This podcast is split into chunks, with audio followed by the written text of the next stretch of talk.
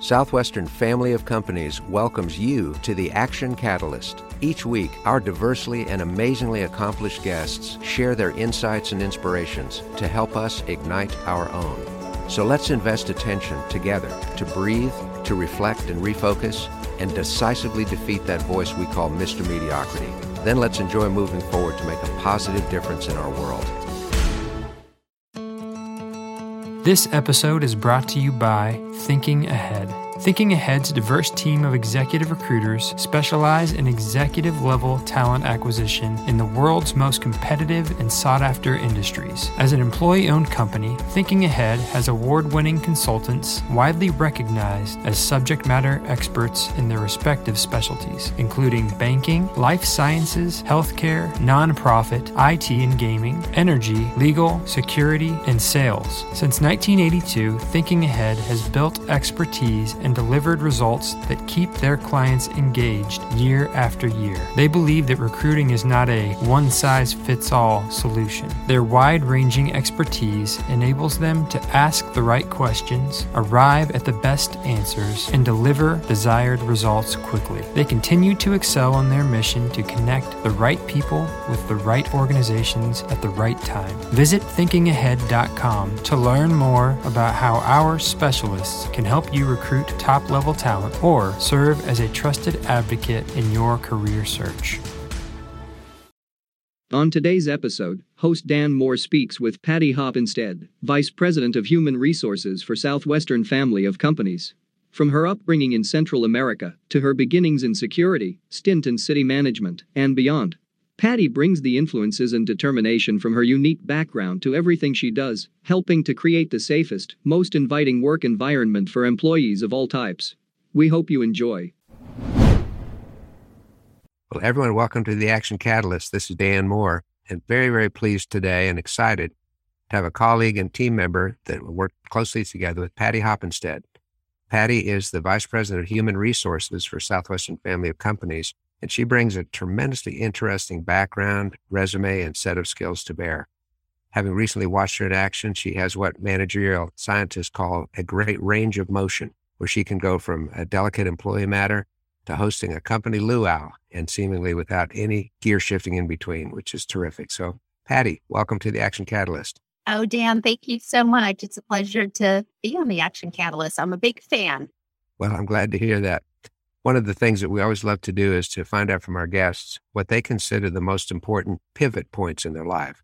Can you kind of reflect, starting with your amazingly, let's just say, no childhood that we've had a guest on the show can duplicate what you experienced as a young girl?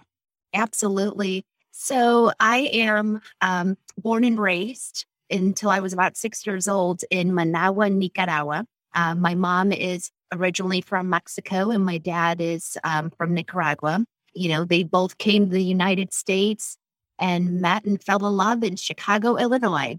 They eventually decided to move to Nicaragua after being married.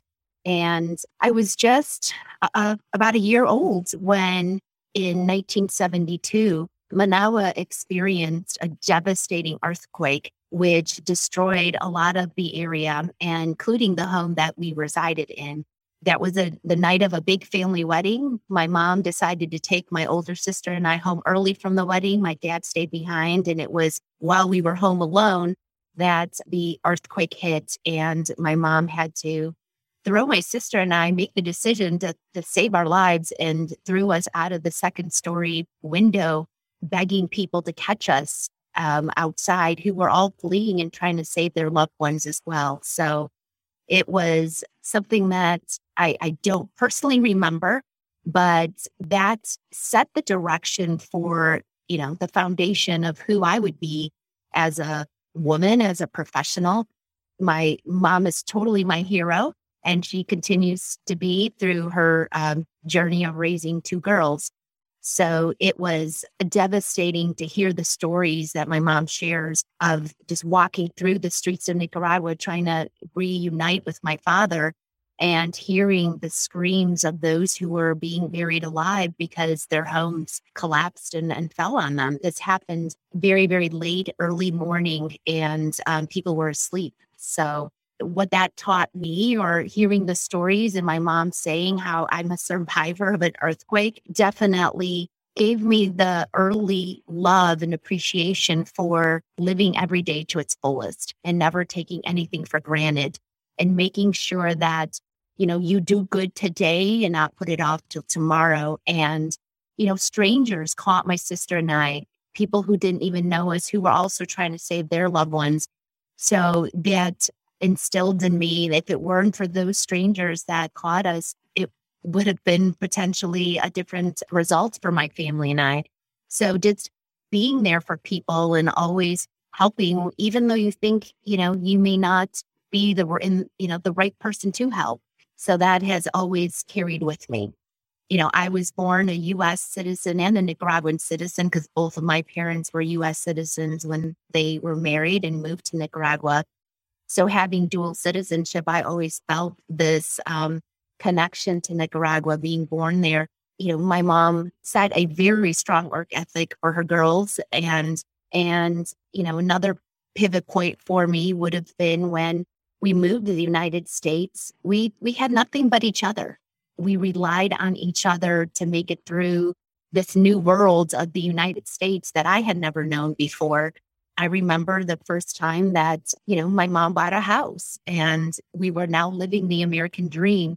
So to me, it was important to the things that she instilled in us. Was always work hard, um, never take, assume that things will be handed to you, always help others along the way and having each other and having that support, that, that circle of support around you to help you through the, any difficult challenges and, and those difficult times making sure that we fulfilled our commitments and um, we did what we said we were going to do, that we kept our word was really important um, within our household.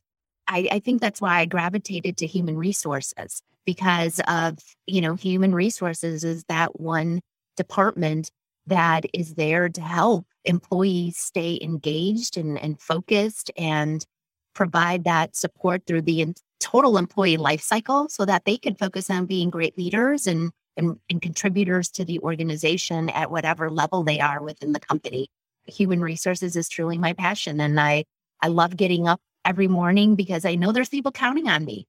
Wow. Patty, this is a profound story of, well, what could have been a catastrophic, very short life for you. But because of your mother's courage, because of the kindness of people that were willing to stop their own evacuations and catch you and your sister, it's instilled a tremendous sense of gratitude in you, a tremendous sense of service, of appreciation, and never taking one second for granted. Those are things I'm taking out of this. And you, you moved back to the U.S. when you were about six years old. Is that correct? That is true. Yes. So, so how much English did you speak at that time? Not a word. I remember my mom bringing us to this to school for the first day of, of school in the United States. Um, and my mom spoke very broken English, but um, she did speak English. The first day, I remember coming home, and I would say for the first few weeks of school, I would come home crying. And um, it was a Catholic school. So it was Catholic nuns that were teaching the, the classes.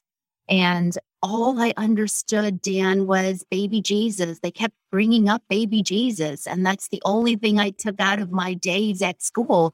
I would come home crying and saying, Mom, all I know is that they keep talking about baby Jesus, but I have no idea what I, what they're saying to me or about me or what I'm supposed to be doing. So the Catholic nuns came to our home and specifically to meet with my mother to tell her that she was obligated to speak English to us in the home because my sister and I were not excelling in the classroom and in our English speech and reading as we should be.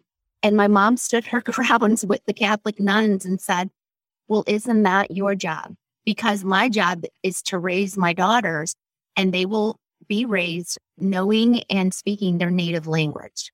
My sister and I ended up with tutors who provided us that extra support so that we could learn the, the language a little bit faster.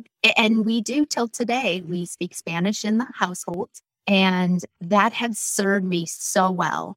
Being able to speak two languages has allowed me to communicate professionally with colleagues and various employees that I otherwise would not be able to communicate to or would not have trusted to communicate with me as an HR professional. Right.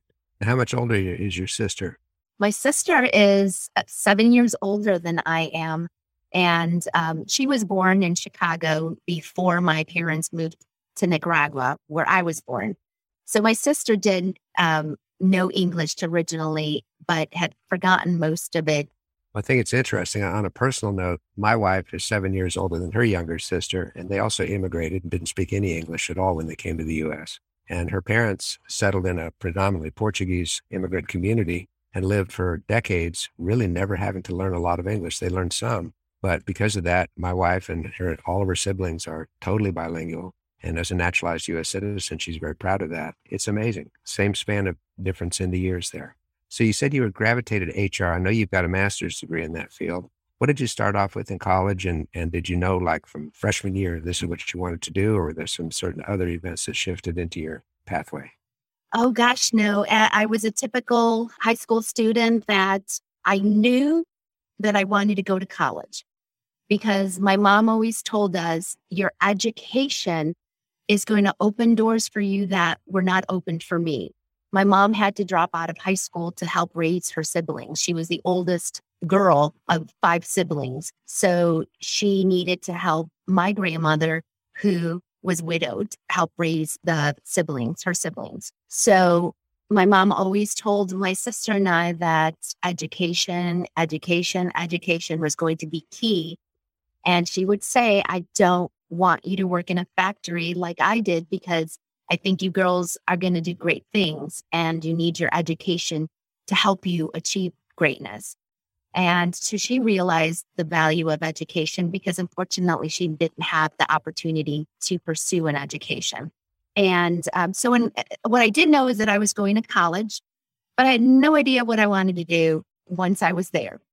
Um, I had a really good friend who started to take some criminal justice courses, and I decided to take a criminal justice course as well, just to check it out. And I slowly um, started to take more criminal justice courses up to the point where I was going to be majoring in criminal justice. And I think I realized I liked criminal justice because I thought that I would become a federal agent and free the world of all, you know, crime and, and drugs and be able to help women and children and others um, live in a better community and have a better life. So I thought that's how I was going to help people. So I double majored in criminal justice and political science. In my junior year, I learned of an internship with a private security firm, and I mean physical security firm, where they um, hire security officers. And they were offering this internship.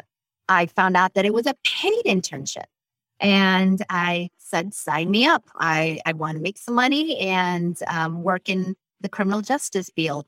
Well, I was working as a security officer uh, my junior year in college at the Museum of Science and Industry in Chicago, Illinois, on the third shift, which meant the overnight shift. Right. And I was walking the halls of the Museum of Science and Industry. And there I was with my uniform, my badge, my polyester, you know, uniform. And I felt important. I was making a difference. I was guarding the museum and keeping it safe. And after uh, graduation, um, they offered me a full time position. And Dan, before you knew it, I, one thing led to another, and I became a director of security. And I worked in locations like um, Northwestern Memorial Hospital, which is a huge hospital network in Chicago, downtown Chicago. I had the opportunity to be the director of security for the John Hancock building, which is the second tallest building in, in the Chicago area. I came to the John Hancock building after 9 11 and was there to help implement a lot of the post 9 11 security procedures. And I sat on the anti terrorist task force, only female on the task force. I learned a lot being a part of that anti terrorist task force.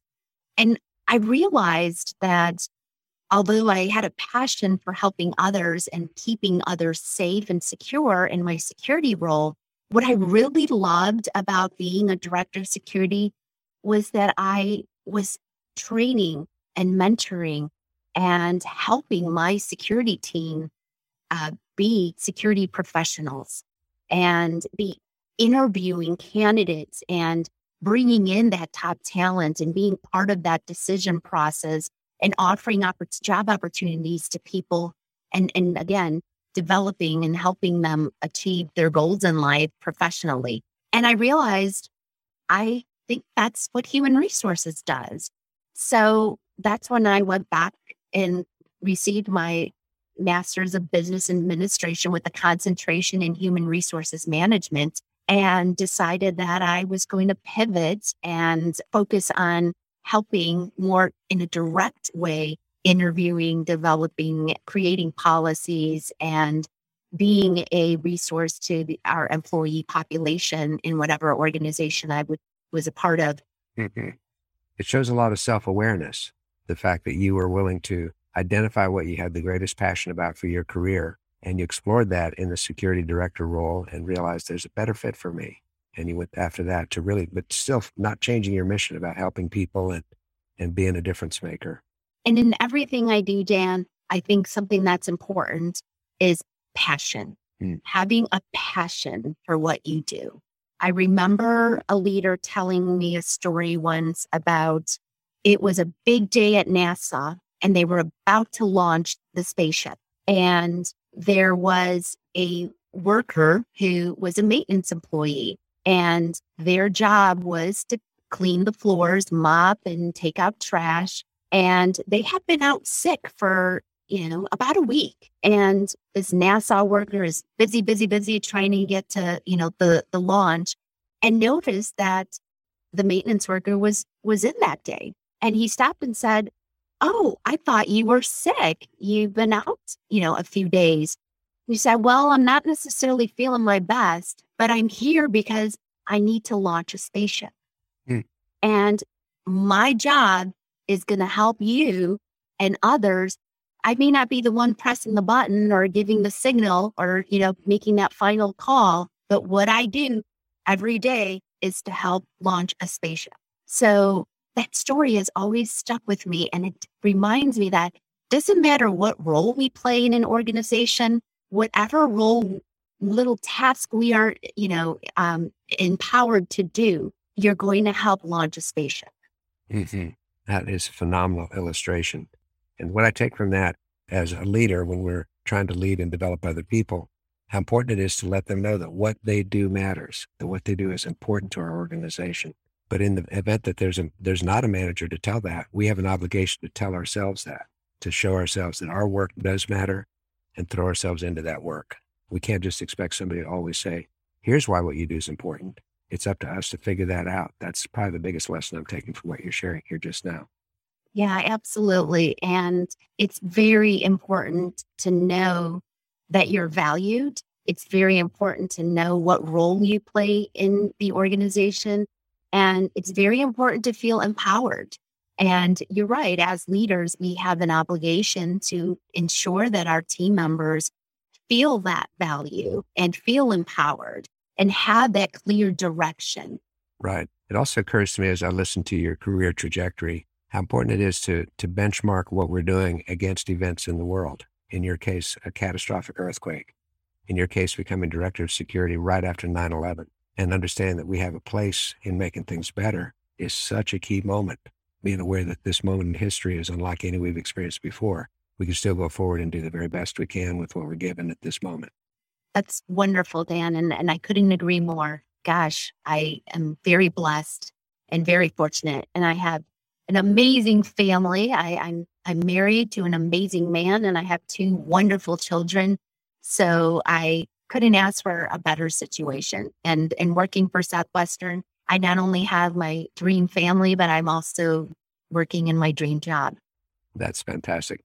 Well, if you could help out with one thing, Patty, some of our listeners are just moving phenomenally through life. Things are sailing smoothly. Everything is great.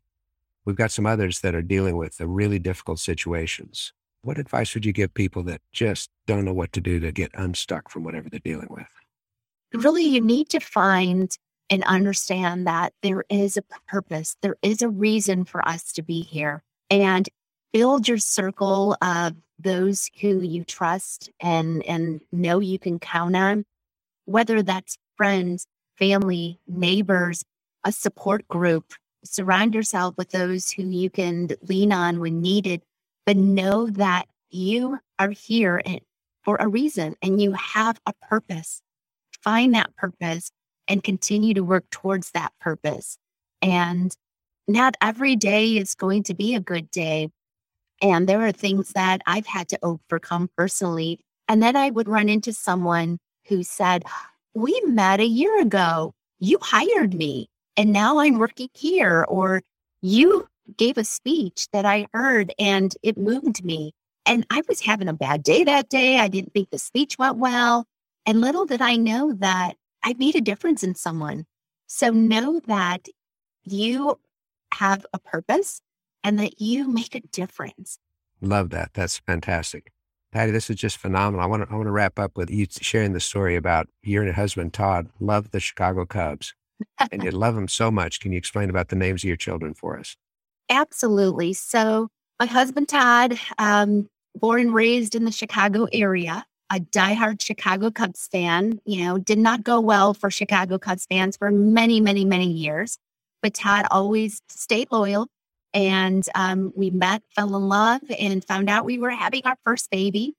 I'm a planner, so I told him I needed to know the gender so I we can paint the room and is it blue or pink? I didn't want to go with yellow, and uh, we found out we were having a boy. So Todd immediately suggested that we narrow down the names for our baby boy. And I told Todd, oh my goodness, we have so many months still. I haven't even bought the official, you know, best names for babies book.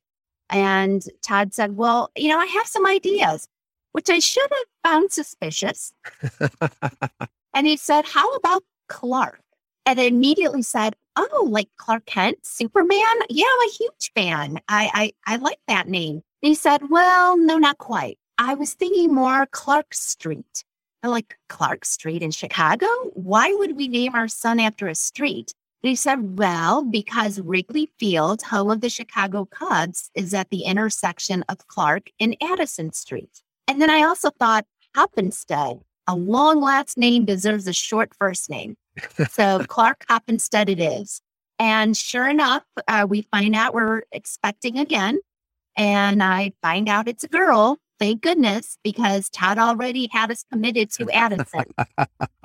So our children's names are Clark and Addison, named after the intersection of Wrigley Field. And I said, thank goodness it's a girl because not that Addison couldn't be a boy's name, but the other options are Waveland and Sheffield. Those are the other two intersections at Wrigley Field. so I told my husband, I am definitely not going with Waveland or Sheffield. So we have Clark and Addison.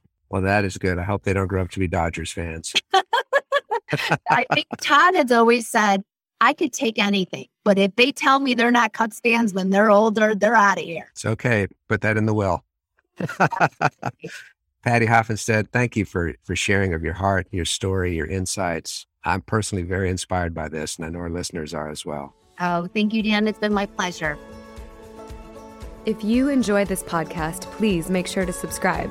To stay updated on everything that the Action Catalyst is up to, make sure to follow us on Facebook and Instagram at Action Catalyst Podcast and Twitter at Catalyst underscore action. Thanks for listening.